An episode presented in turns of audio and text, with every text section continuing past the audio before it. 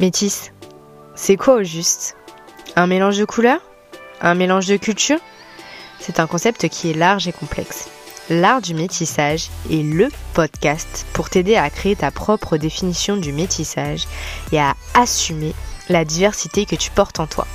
Comment mieux vivre sa quête identitaire? Comment constituer sa personnalité et prôner sa pluralité dans un monde où l'on t'incite à choisir ton camp? Chaque mardi, j'ouvre les débats, j'amène de la conscience pour lever des tabous et aider la génération métissée à assimiler ces différences comme une force. Je suis Céline, l'hôte de ce podcast. Je suis très heureuse de t'accueillir ici. Si ce sujet te plaît, n'hésite pas à t'abonner pour être informé des nouveaux épisodes et à me laisser 5 étoiles ainsi que ton avis. Tu peux également me retrouver sur Instagram sous le même nom. Bienvenue.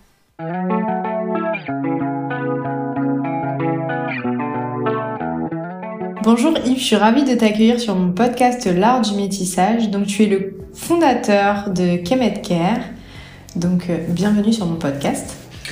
Bonjour Céline, merci de m'avoir invité euh, à ton podcast. Et euh, oui, comme tu dis, effectivement, je suis le créateur, fondateur de Kemet Care. Alors tu sais, Yves, j'ai voulu faire cette thématique sur le cheveu parce que en fait, ça fait déjà quelques épisodes que je parle du métissage mais souvent, ce qui revient, euh, ce sont des personnes qui ont commencé à, entre guillemets, souffrir de leur métissage par le biais de leurs cheveux. Souvent, à l'école, on a commencé à toucher un peu leurs cheveux, à leur faire sentir qu'ils étaient différents. Et donc, j'ai trouvé ça intéressant de pouvoir euh, venir creuser cette thématique-là du cheveu, en parler, débattre. Euh, surtout toi, du coup, qui est fondateur de Kemet Care, et tu vas expliquer un petit peu, du coup, euh, de quoi il en retourne. Est-ce que tu peux te présenter, s'il te plaît? Oui, bien sûr. Alors, du coup, euh, je suis euh, bah, Yves, du coup, Medjid. je suis entrepreneur, formateur et artiste aussi à mes heures perdues. Mmh, ok. je dirais que Québec Terre est né d'une volonté d'inspirer les femmes à apprivoiser et à aimer leurs cheveux naturels et leur beauté naturelle, tout simplement. Donc c'est de là qu'est né effectivement ce, ce concept. Je mhm. parle de concept puisque ça englobe plusieurs choses. Mais l'idée générale, c'est d'impulser et de, euh, de réunir aussi euh, toutes les femmes autour de cette problématique-là. Du coup, ça fait combien de temps euh, justement que tu as développé ton entreprise, que tu l'as vraiment bah, mis en place? Alors, ça fait. Euh, on est en 2022, ça fait 4 ans, bien 4 ans plein, je dirais. Ok. Euh, deux années où on a ouvert le site internet, du coup, au départ, pour du coup distribuer des produits naturels, bio, made in France du coup euh, sur internet du moins. D'accord, ça a commencé en mode e-commerce. Voilà, ça a commencé en mode e-commerce et après avec un blog, il y a toujours eu un blog avec des conseils, des vidéos pour faire des coiffures, pour euh, chercher sa routine par exemple. Et ce n'est que deux ans après qu'on a euh, évolué du coup sur un salon de coiffure et un salon boutique physique et salon de coiffure. Et, et, lorsque tu as mis ça en place, tu as mis ce concept en place, est-ce que tu avais visé une clientèle particulière? Je veux dire par là que finalement, euh, bah, les personnes qui ont besoin de s'occuper des cheveux bouclés, ça peut être vaste. Donc est-ce que bah, tu avais pensé aux métis Est-ce que tu avais pensé aux, maghrébins, aux maghrébines euh, voilà. Alors à la base, je vais être honnête avec toi, euh, je me suis basé sur juste une, étude de marché avec mes amis où je leur demandais où est-ce qu'ils se faisaient coiffer. Mm-hmm. Et euh, chacun avait du mal, enfin beaucoup de personnes en tout cas autour de moi avaient du mal soit à trouver de bons produits ou soit à trouver un bon coiffeur, euh, un endroit tout simplement où ils peuvent avoir euh, ben, les produits, les conseils pour entretenir leurs cheveux voilà, de manière quotidienne. Donc au départ, j'avais pas du tout cette vision-là.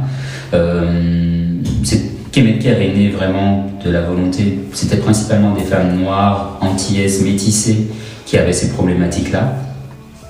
Et il, s'est avéré que quand on a ouvert le salon de coiffure, on s'est rendu compte que tous les cheveux texturés, donc qui sortaient, on va dire, du lisse mhm. ou du raid, avaient euh, un besoin d'accompagnement et euh, de conseils ou de trouver tout simplement des coiffeurs qui, qui puissent s'occuper de leur type de cheveux. Donc aujourd'hui, en fait, on a, on a vraiment tous les types, plusieurs je vais dire, c'est multiculturel. On va avoir des Arabes, on va avoir des, des Africains, des Antillais, des métissés, vraiment partout, des Blancs aux cheveux bouclés, tout simplement, des Européens aux cheveux bouclés qui cherchent juste un coiffeur qui sache couper leur texture de cheveux. Ouais, finalement, euh, on se rend compte que euh, cette culture un peu de, de s'occuper de, de, ses cheveux bouclés slash frisés euh, crépus, ben, c'est seulement depuis vraiment quelques temps que, que c'est mis en place. Carrément. Bon, je dirais pas forcément de comment dire d'années, je sais pas, je saurais pas forcément situer, mais euh, c'est vrai que du coup ça fait un certain temps que maintenant on s'intéresse beaucoup aux cheveux euh, crépus, frisés, bouclés. Avant c'est vrai que ben moi je me rappelle plus jeune, je plaquais mes cheveux euh, pour essayer de faire en sorte que ce soit le plus lisse possible, comme j'en discutais aussi sur d'autres podcasts avec d'autres personnes métissées comme moi. C'est vrai qu'on essayait de de lisser le plus possible alors que, voilà, depuis quelques années, on fait en sorte que euh, le, cheveu naturel reprenne vraiment le pas sur notre identité. Carrément, je te rejoins bah, à 100%, on va dire. Je pense que le mouvement Napi euh, a été la base, en fait, et a bénéficié pour toutes les autres textures de cheveux, en fait. Parce mm. que c'est un petit peu ce qui a impulsé le mouvement euh, contre le dictat, si je peux dire, du, du cheveu raide, mm. euh, où on, voulait s'émanciper, c'est aussi être soi, euh, définir aussi ce qu'on est, voilà, sur euh, toute sa pluralité. donc je pense que ben, aujourd'hui, il y a une libération de tous les cheveux texturés. Totalement, et j'imagine que il y a quand même quelques parents qui viennent te voir justement peut-être pour essayer de trouver euh, la routine capillaire qui peut faire en sorte que leur enfant vive mieux euh, leur rapport à leurs cheveux Oui, on en a beaucoup, beaucoup de parents euh, nous demandent. Alors, c'est bizarre, mais on a des parents afro, du mhm. coup, qui mhm. demandent des conseils. Mhm. On va avoir des couples mixtes aussi qui viennent. Euh, tout comme on peut avoir des couples d'Européens mais qu'ils ont adopté par exemple et qui veulent aussi euh, des conseils. Donc on a euh, vraiment, je dirais, tous les parents sont confrontés en fait à, ce, à ça, c'est-à-dire comment s'occuper de leur, des cheveux de leurs enfants, comment, comment les éduquer par rapport à ça, quelle vision ils doivent avoir, qu'est-ce qu'ils doivent leur dire. Il y a beaucoup de questions en fait qu'ils se posent les parents juste par rapport aux cheveux, l'entretien des cheveux de leur enfant. Donc nous on les accompagne on les conseille, on les rassure, surtout. Ça, c'est génial. Nous, à notre époque, on aurait aimé qu'il puisse y avoir cet accompagnement-là qui soit fait et, d'avoir euh, ben, justement les bons mots, les bonnes actions, euh, un endroit safe pour pouvoir euh, ben, être moins stressé lorsque c'est ça y est, le matin il faut se coiffer ou le soir il faut se coiffer. C'était compliqué. Carrément carrément, euh, ben, je dirais que on vit du coup pour dans cet objectif-là. Ça veut dire euh, d'apporter chaque jour à nos clients ben, euh, ce réconfort-là, puisqu'en fait ils viennent par exemple se faire coiffer, ils viennent pour avoir des conseils, mais on sent qu'ils viennent aussi pour, pour être écoutés, pour se sentir en fait comme un peu chez eux à la maison. Voilà. Ok, donc ben, en fait tu associerais vraiment ton, ta boutique comme un lieu de bien-être, pour le coup. Carrément, en fait, euh, je le définis Kemetka comme un concept. C'est comme un concept store, parce qu'il y a la partie boutique, il y a la partie euh, salon, euh, et il y a tous les événements en fait qu'on qu'on a. Ça veut dire on essaie de valoriser au mieux la, comment je peux dire? Les créations et la culture en général afro, puisque euh, à travers l'art. Je dirais tout ce qui est artistique. Pour moi, la coiffure, c'est un métier d'artiste, je dirais. Et euh, tout cela fait que je me sers du coup de l'art pour promouvoir la culture. Ouais, entre autres, mais c'est génial parce que je pense que justement par l'art, on peut communiquer énormément de choses. Donc euh, souvent, ben, voilà, je pense que c'est important ce que tu mets en place.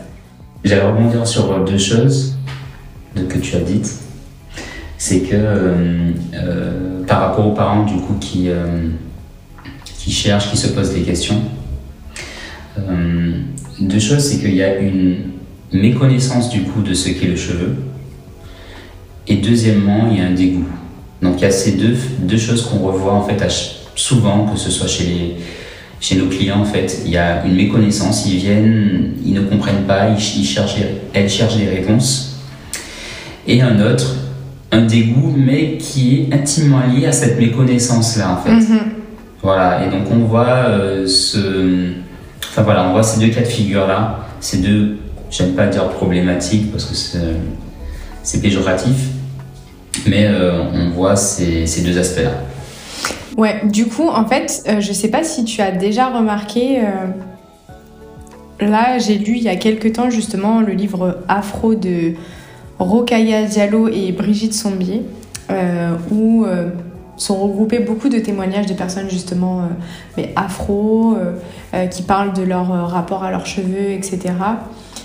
Et c'est vrai que dans tous les témoignages, il y a vraiment le champ lexical de la souffrance qui est relié aux cheveux. C'est fou. Enfin, vraiment, on, peut lire dans les témoignages souffrance, douleur, traumatisme, brûlure, enfin, des choses comme ça où on se dit, mais c'est euh, finalement s'occuper de, ses cheveux, c'est relié à, à, de la torture en fait. alors, euh, alors, pour répondre à le passage que tu m'as lu tout à l'heure euh, est très intéressant dans le fait où tout ce qui est associé dans l'image collective, hein, je dirais euh, que ce soit aux cheveux afro ou même à la peau noire, en fait, est, euh, est associé à des adjectifs que je trouve négatifs et péjoratifs. Mm-hmm. Alors c'est vrai qu'il y a, je dirais pas une vérité, il y a des réalités qui sont différentes. Ça veut dire que en fonction de là où on vit, de l'éducation qu'on a eue, de, la culture, on va percevoir certaines choses d'une certaine manière. Par rapport à ça, il y a un livre qui a été écrit euh, de Juliette Esmeralda, qui est sociologue, et qui s'appelle Peau noire, cheveux crépus, histoire d'une mm, aliénation, mm. et qui parle un peu de, bah, justement de ce stigmate, des difficultés, de, de tout ce, ce vocabulaire négatif en fait, et ce ressenti, puisqu'on le ressent aussi. Euh, associé aux cheveux. Alors moi je dirais deux choses euh, par rapport à ça.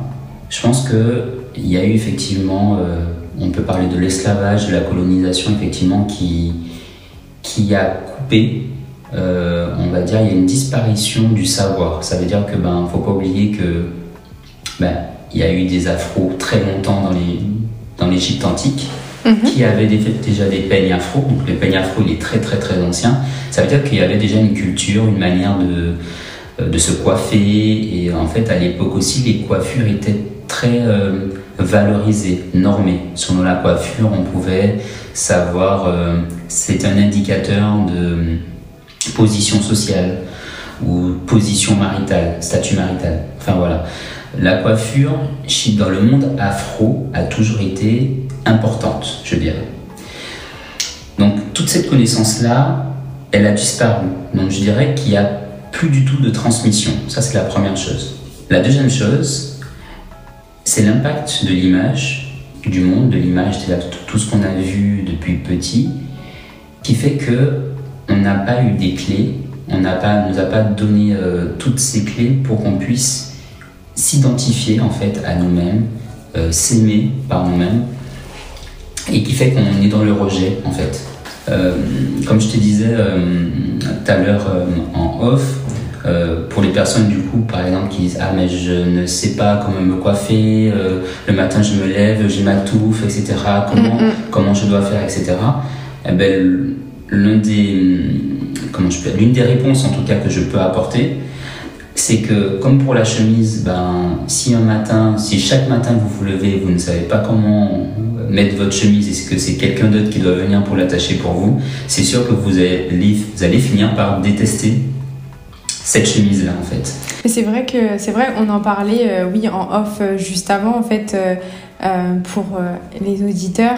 Je disais que ben voilà avec le temps j'avais je faisais beaucoup plus de coiffure que je ne faisais avant avec mes cheveux du coup et que j'avais fait faire deux tresses. j'avais fait faire deux tresses du coup et oui effectivement tu me disais que normalement en fait ce qui aurait été mieux, ce qui nous rendrait plus libres quelque part, c'est de nous savoir nous coiffer et savoir faire ces deux tresses plutôt que d'aller voir quelqu'un d'autre pour le faire. Carrément, en vérité, euh, c'est la, la base en fait. Euh, ça veut dire que quand on est enfant, on apprend vite. Donc en fait, l'éducation est plus rapide quand on est enfant. En étant grand, on n'a pas eu les clés pour apprendre à se coiffer. Donc en fait, on, ça demande un effort, mais considérable en fait, euh, pour apprendre à maîtriser son cheveu, apprendre à l'apprivoiser, à pouvoir tracer par exemple des traits droits juste pour faire une coiffure. Chose que je ne fais pas. Donc je comprends, c'est, difficile, mais en fait c'est le, le chemin de la liberté en vérité. Ça veut dire que si tout le monde savait s'occuper de son cheveu, eh ben on n'aurait pas été là à discuter en vérité. Non mais c'est vrai, c'est vrai. Et puis euh, bah, je pense que... Euh, d'ailleurs je vais lire entre temps le petit passage, euh, le petit passage dont on parlait du rapport aux cheveux. Donc c'est une lettre de Fatoumata à sa fille Aïssé, qui est extrait du film La ligne de couleur, si vous avez envie de le regarder. Et en fait, euh, on, parlait de, eh bien, tu es, tu sais, ma fille, je pense qu'on a honte de nos cheveux encore aujourd'hui, car pendant longtemps dans l'histoire, des hommes et des femmes on fait croire que les cheveux lisses étaient plus beaux que les cheveux crépus. Donc ça, c'est vraiment une petite partie de... C'est un passage de, la lettre euh, de Fatoumata à sa fille Aïssé. Et cette lettre, en fait, je voulais euh, la partager avec toi, je voulais qu'on en discute, qu'on en débatte, comme ce que tu as dit juste avant. Parce que c'est vraiment, personnellement, en tant que personne métissée, du coup, euh, qui avait un mauvais rapport à ses cheveux, j'aurais aimé qu'on me transmette ce genre de, de ce type de paroles, qu'on me, qu'on me dise ça, qu'on me rassure. Euh, et, et, voilà, je trouve que c'est super important dans la transmission. Carrément, en fait, euh, je pense qu'une bonne part de la vision dont on a une fois adulte, hein, de nos, notre rapport aussi avec nous-mêmes mm.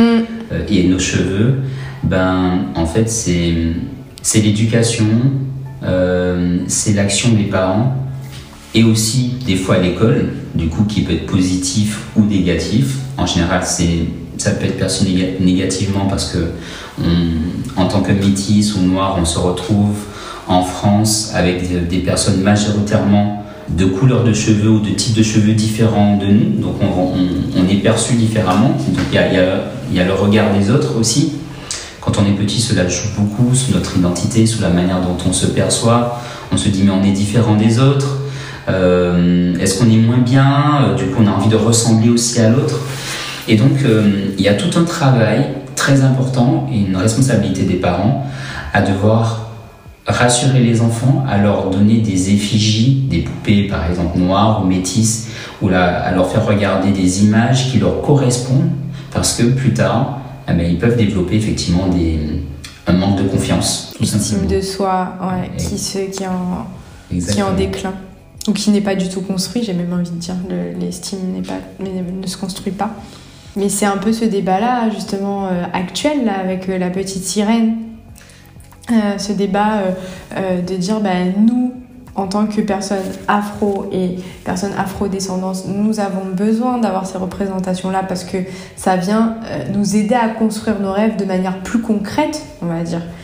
même si, effectivement, on rêve quand même en regardant la petite sirène, euh, euh, je vais dire classique, euh, qu'on a connue jusqu'à maintenant en tout cas. Mais ça nous aide à nous projeter d'autant plus d'être vraiment dans le concret. Donc comme tu dis, je trouve ça super intéressant. Carrément, il y a un grand débat effectivement autour de la petite sirène. je dirais en fait, ça met en avant, juste ça met en exergue l'importance de l'image.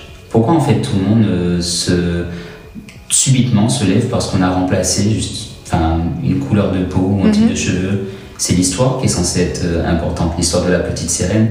Ça veut dire que les gens ont conscience que l'image a un impact, que peut-être que euh, l'image a un impact sur les enfants aussi.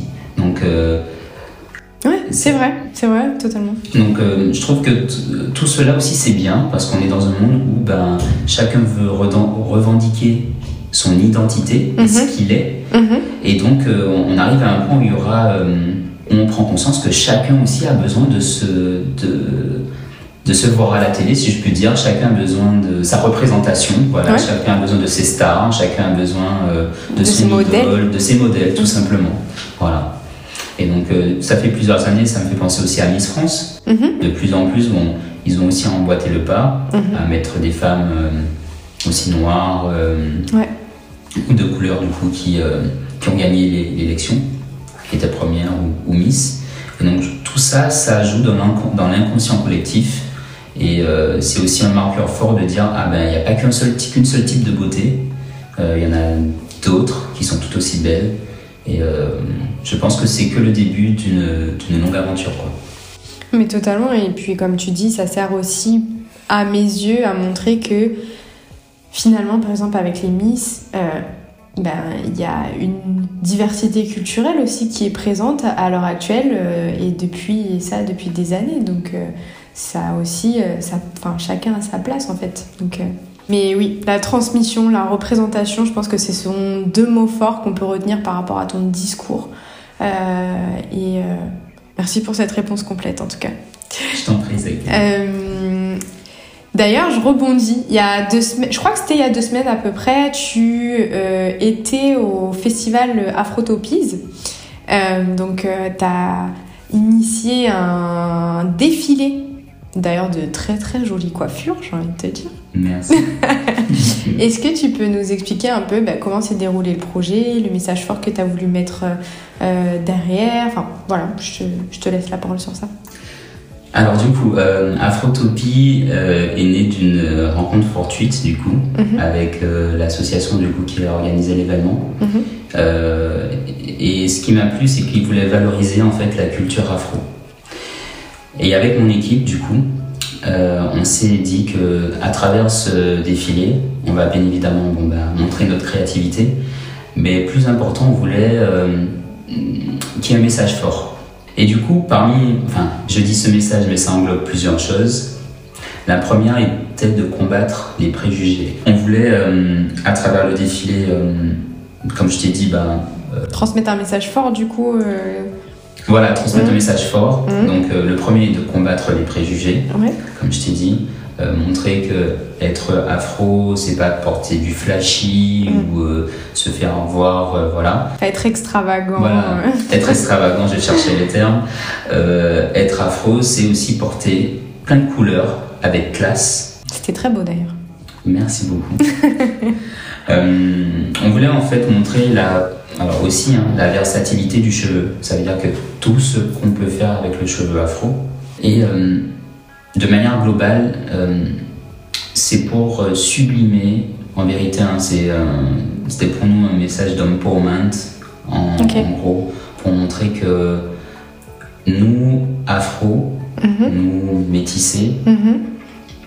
On a des cheveux avec lesquels on peut faire plein de choses. Notre cheveu, on dit qu'il est compliqué, mhm. je dirais plus qu'il est complexe, dans le sens où il est versatile et qu'on peut l'utiliser pour faire plein de coiffures différentes. On peut faire des dreadlocks, on peut faire des nattes, on peut faire des tresses.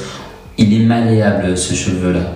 Et en fait, c'est sa complexité qui fait que, ben, pour certains, si on ne sait pas comment il fonctionne, je dirais, si on ne sait pas entretenir son cheveu, ben oui, il va paraître compliqué, ben oui, euh, euh, avec tous les adjectifs négatifs euh, qu'il y a derrière. Mais c'est comme ce que je te disais, oui, justement, moi, c'est, c'est euh, au tout départ, j'avais l'impression que je pouvais avoir qu'une seule coiffure, enfin deux plutôt, une vraiment où c'est attaché, lissé, plaqué, mais une autre où c'est les cheveux lâchés, et en fait, après, limite, j'ai envie de, de dire que je manquais d'inspiration.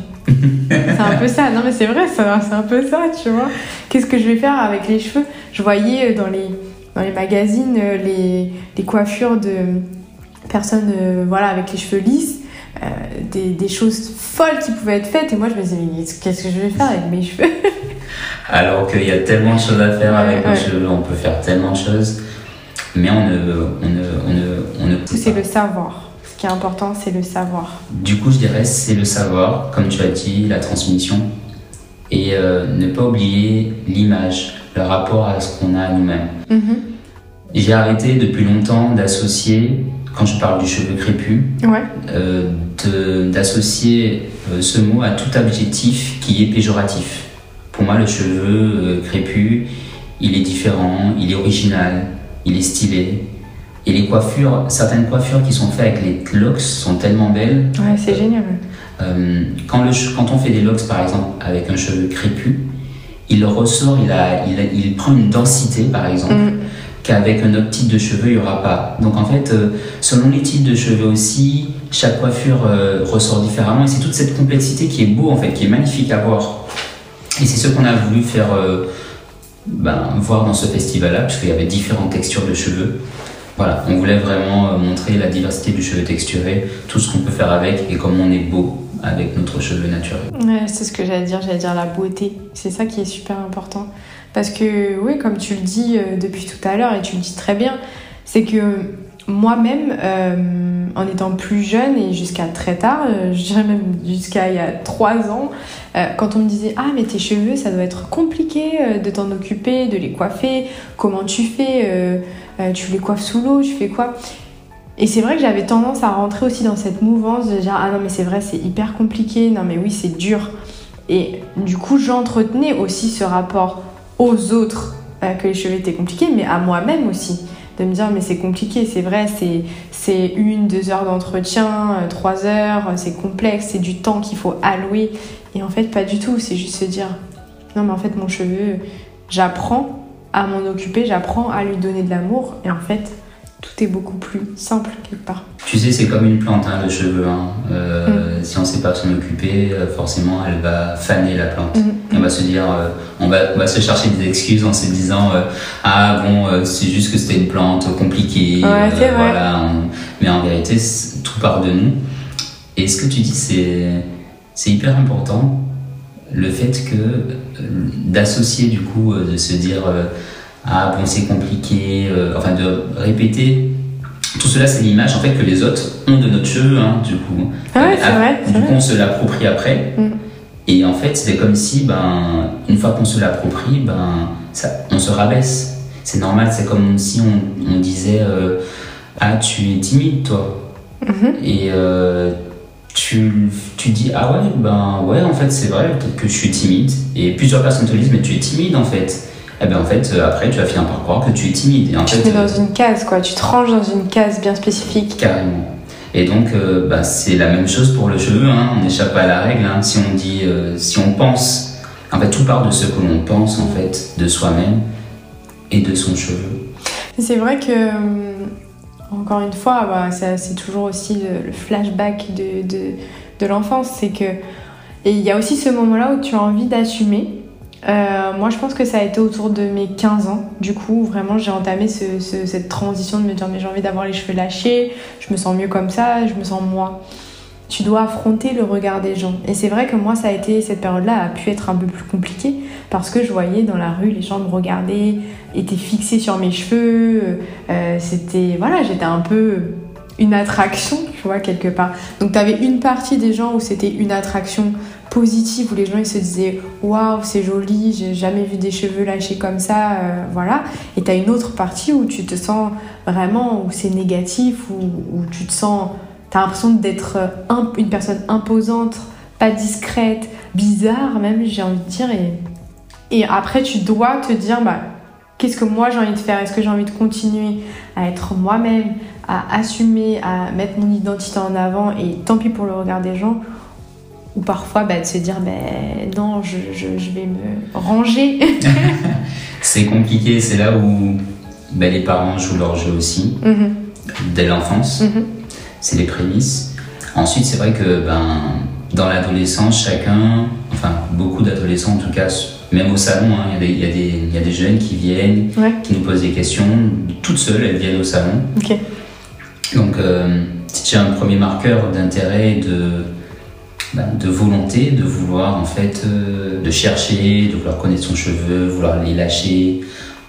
bah avant nous euh, si t'allais au salon euh, déjà moi déjà, il faut savoir une chose, c'est que je n'allais pas.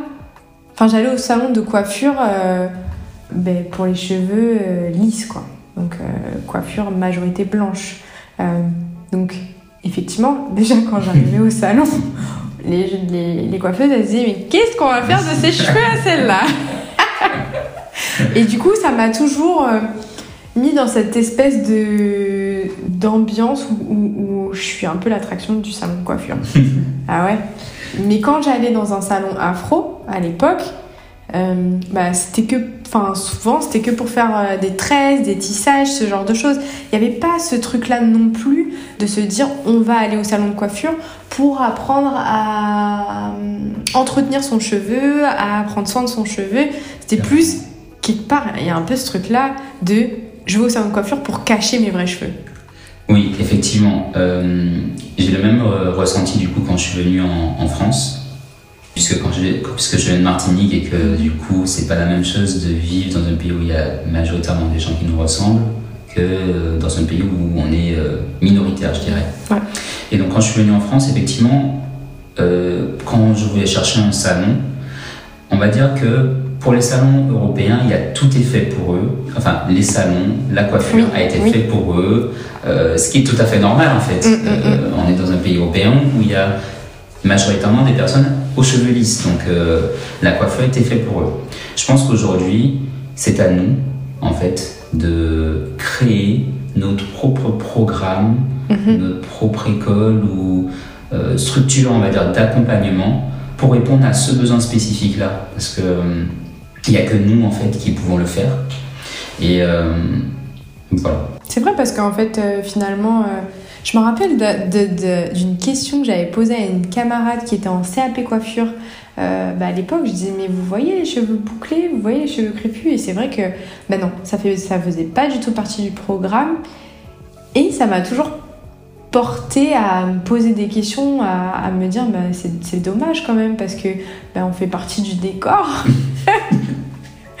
voilà, on fait partie intégrante euh, euh, de, la population. Donc, euh. je, dirais en fait que je suis entièrement d'accord avec, ce que tu dis. Hein. Mm. Et en fait, ben, nous, mon travail et mes collègues, notre travail, c'est justement, dans un premier temps, d'acquérir la connaissance. Donc, on essaie toujours de se former sur nos propres connaissances ou les remettre à jour, tout simplement. Et euh, le deuxième, c'est d'être toujours dans ce. Euh, comment je puis dire D'être toujours dans la transmission. Euh, donc, oui, il y a la connaissance. au départ, on, acquis toutes les compétences. Et secondo, c'est la, on est dans la transmission où, du coup, on, on éveille les consciences. Voilà, on éveille les consciences. Et ce que j'ai remarqué depuis, euh, depuis qu'on a ouvert le salon, hein, mhm. euh, de manière globale, c'est qu'on a tendance à croire que les coiffeurs sont formés au type de cheveux afro, mais pas du tout en fait. Même les, coiffeurs noirs ou mhm. afro métissés, comme tu veux, ben, sont formés aux cheveux européens principalement. Donc en fait, il n'y a pas de structure, euh, comme je t'ai dit, qui sont faites par nous, pour nous, pour nos propres besoins. Et euh, à travers le salon, on a cette vocation-là de, de promouvoir en fait toute cette, connaissance euh, pour faciliter la vie des gens. D'où, d'où euh, le, concept dont tu parles vraiment de, de créer un programme bah pour nous en fait. Ouais. Carrément. Donc dans le programme, ben, il y a les produits capillaires, il y a mhm. les conseils, il y a le mhm. blog, il y a le salon de coiffure. Et euh, on ira toujours plus loin euh, avec les partenaires pour, euh, pour aller dans ce sens et pour décomplexifier, démocratiser. Et décomplexer. Et décomplexer le cheveu métissé ou le cheveu afro. Mais ouais, moi je trouve que c'est. Enfin, limite, tu me dis ça, moi ça me fait rêver. Hein. moi ça me fait rêver. Je me dis, mais waouh, enfin, vraiment donner de l'amour à ses cheveux plutôt que, comme tu disais au tout début, hein, du dégoût, parce que c'est clairement ça, de, de l'amour et c'est hyper important. Pour moi, euh, pour rebondir sur ce que tu dis, oui. c'est personnel, mais la beauté, commence pour moi par les cheveux aussi. Mmh, c'est vrai. Parce qu'en fait, c'est naturel, c'est ce qu'on a sur notre tête. Mhm. Et en fait, en faisant de belles coiffures, Mhm. ben, c'est une première manière, pour les enfants, euh, pour les petites filles, ben, l'entretien du coup du cheveu est une belle manière déjà pour, euh, pour apprendre ce qu'est la beauté, déjà, et Mhm. pour promouvoir la beauté du cheveu. Donc pour moi, n'importe quelle beauté commence par le cheveu. Et euh, c'est important par rapport à la beauté européenne. En fait, euh, c'est une, des différences que je vois en fait, et je pense qui est, qui est importante entre le- la beauté en fait euh, européenne normale. Mhm. Le cheveu a pas énormément de place en vérité. Euh, c'est un accessoire en fait euh, sur toute la beauté. Tandis que chez nous, je dis chez nous, chez les afros en général, Ouais. le cheveu euh, est quelque chose qui fait, fait Il y a beaucoup de place, intégrante. il y a, ouais, il y a ouais, beaucoup de place en fait. Quand une coiffure est belle, on dit ah waouh, on peut faire tellement de choses avec ses cheveux. Donc ça fait partie intégrante de la vision de la beauté et donc du coup de la vision que la personne a de sa propre beauté aussi. Donc euh, J'ai envie de rebondir sur ce que tu dis parce que c'est hyper intéressant. Du coup, moi, en étant une personne métissée, donc en ayant euh, grandi ici en France hexagonale et en allant en vacances du coup aux Antilles, c'est vrai que on me faisait globalement peu de remarques sur euh, mes cheveux ici. Je parle vraiment euh, au niveau, par exemple, familial. Mais par contre, effectivement, quand j'allais aux Antilles et que ils estimaient que j'étais pas assez bien coiffée, j'avais cette remarque-là. D'où effectivement ce que tu dis de cette importance euh, pour, euh, ben, là prenons le cas de l'antillais, euh, cette importance du cheveu pour lui quoi. carrément être bien coiffé, euh, Mm. c'est c'est très important. Mm, Que ce soit pour les réunions de famille ou quand on va sortir en boîte, j'ai envie de dire.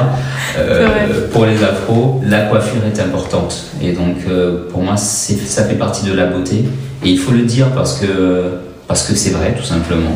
Non, c'est vrai. Et encore une dernière chose aussi, euh, ça me fait penser aussi, il y, a- le cheveu afro du coup, comme tu dis, mais par exemple dans d'autres cultures, par exemple au Maghreb, mais souvent les cheveux euh, euh, soyeux, les cheveux brillants, les cheveux un peu épais, enfin longs aussi. c'est quand même un vrai, un véritable signe, enfin ce sont des véritables signes de beauté. Carrément, carrément, je te rejoins à, à 100%. Que ce soit dans l'Afrique gé- générale, Ouais. tout le- tout- tous les types de cheveux texturés Mm. ont toujours, euh, comment je puis dire, euh, sont, sont des signes pour moi de beauté, tout simplement. Et, et de santé aussi finalement. ben ouais, on n'en parle pas de ça, mais la santé aussi. Parce que finalement, euh, eh ben, quand tu vois que tu commences un petit peu à perdre tes cheveux ou, tu vois que tes cheveux sont peut-être un peu moins brillants, qui sont secs, qui sont ci, qui sont ça, ben finalement, est-ce qu'on ne devrait pas non plus se poser la question de, notre euh, état de santé global, notre état de santé mentale, tu vois? C'est un- c'est un- une ouverture. Carrément, euh, je pensais effectivement qu'il y a des, ben, il y a des clients du coup qui viennent par exemple parce qu'ils sont soit stressés ou euh, euh, qui perdent leurs cheveux. Donc Mm. ça peut être euh, pour plusieurs raisons, hein, psychologiques, hormonales, euh, par exemple en cas de grossesse. C'est important et c'est traumatisant pour elles quand elles perdent leurs cheveux ou quoi. Donc il y a cet aspect-là qui est important pour la femme. Et même de l'autre côté, du côté masculin, Ouais. ben, l'homme aime voir du coup les femmes avec de longs cheveux ou Mm. des femmes avec des cheveux fournis si c'est euh, Mm. alors que ce soit l'homme européen avec les, les cheveux longs lisses Mm. ou si c'est euh, métissé ou un peu afro ben, ce sera avec la texture avec du volume on aime bien les femmes avec du volume donc que ce soit d'un côté ou dans un, dans un autre euh, on aime les cheveux du coup euh, sont importants euh, dans la séduction dans, dans le regard qu'on a à l'autre et dans la beauté comme on dit Non, mais c'est vrai, et effectivement, euh, pour finir sur, sur ça, euh, c'est vrai que dès qu'on a un état de santé qui est un petit peu, bah, qui n'est pas forcément bien, qu'on perd des cheveux, etc., tout de suite ça devient une catastrophe pour nous parce que, bah, voilà, ça atteint euh, notre estime de nous-mêmes. Donc voilà, ça rejoint vraiment ce, ce propos qu'on disait euh, bah, de l'estime de soi et des cheveux, quoi, la vraie corrélation qu'il y a entre les deux. Les cheveux font partie intégrante de notre identité et Mm. donc de nous-mêmes, quoi, tout Mm. simplement. Donc, euh, Totalement. il est important de changer le regard qu'on a sur son cheveu pour euh, changer le regard qu'on a sur soi. Totalement. Mais du coup, Yves, euh, Bah, merci déjà d'avoir donné tous ces éléments de réponse, de réflexion euh, par rapport à, aux cheveux. J'ai une dernière question à, te poser, euh, non pas des moindres, une, une, très belle question. Donc voilà, quel conseil pourrais-tu partager pour qu'on puisse accepter sa chevelure naturelle en tant que personne métissée slash afro Slash afro, alors je dirais Bon, ce sera un peu un résumé de tout ce dont on a parlé, mais je dirais. Mmh, c'est important. je dirais déjà se rapprocher des experts. Aujourd'hui, on a pas mal maintenant, hein, des experts euh, coiffeurs ou euh, autres experts du coup dans, mmh. dans l'univers euh, du cheveu. Mmh. je pense qu'il faut apprendre du coup à connaître son cheveu, à connaître, à apprendre à avoir une routine capillaire, et à se former, à se coiffer. Et donc il y a deux choses, apprendre déjà à connaître son type de cheveux, comment il réagit, avec quel produit, ou, voilà, ça, ça passe par une phase de test. Le second, c'est trouver euh, une bonne routine, donc les bons gestes, quand faire mes soins, euh, planifier et intégrer du coup dans sa routine, dans son mode de vie, le fait qu'on doit s'occuper de ses cheveux. Tout comme euh, on se douche le matin. Ouais, ben, tout à fait, voilà, ça va être intégré à la routine. Et la dernière chose, comme je dis, c'est apprendre à se coiffer. Donc là, euh, essayer des techniques de coiffage, commencer par les nattes, les tresses, aller vraiment en crescendo et se coiffer est le chemin du coup de la liberté. Totalement. Et du coup, plus forcément euh, d'obligation si on n'en a pas envie de raser sa tête ou bien de faire euh, des, tissages ou des nattes si on n'en a pas envie. Bah, écoute, euh, merci beaucoup pour toutes ces informations précieuses. J'espère que nos auditeurs seront contents de, cet échange et, et, repartiront avec plein de clés pour avancer sur ce chemin. Et du coup, est-ce que tu peux nous transmettre tes réseaux sociaux, s'il te plaît? Alors, merci beaucoup, euh, Céline, de m'avoir invité à cette interview.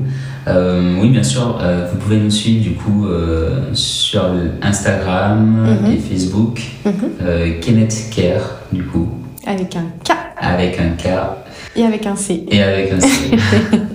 voilà, on prend soin de nous-mêmes et de nos cheveux. et voilà. Merci beaucoup. Merci. À, bientôt. À bientôt.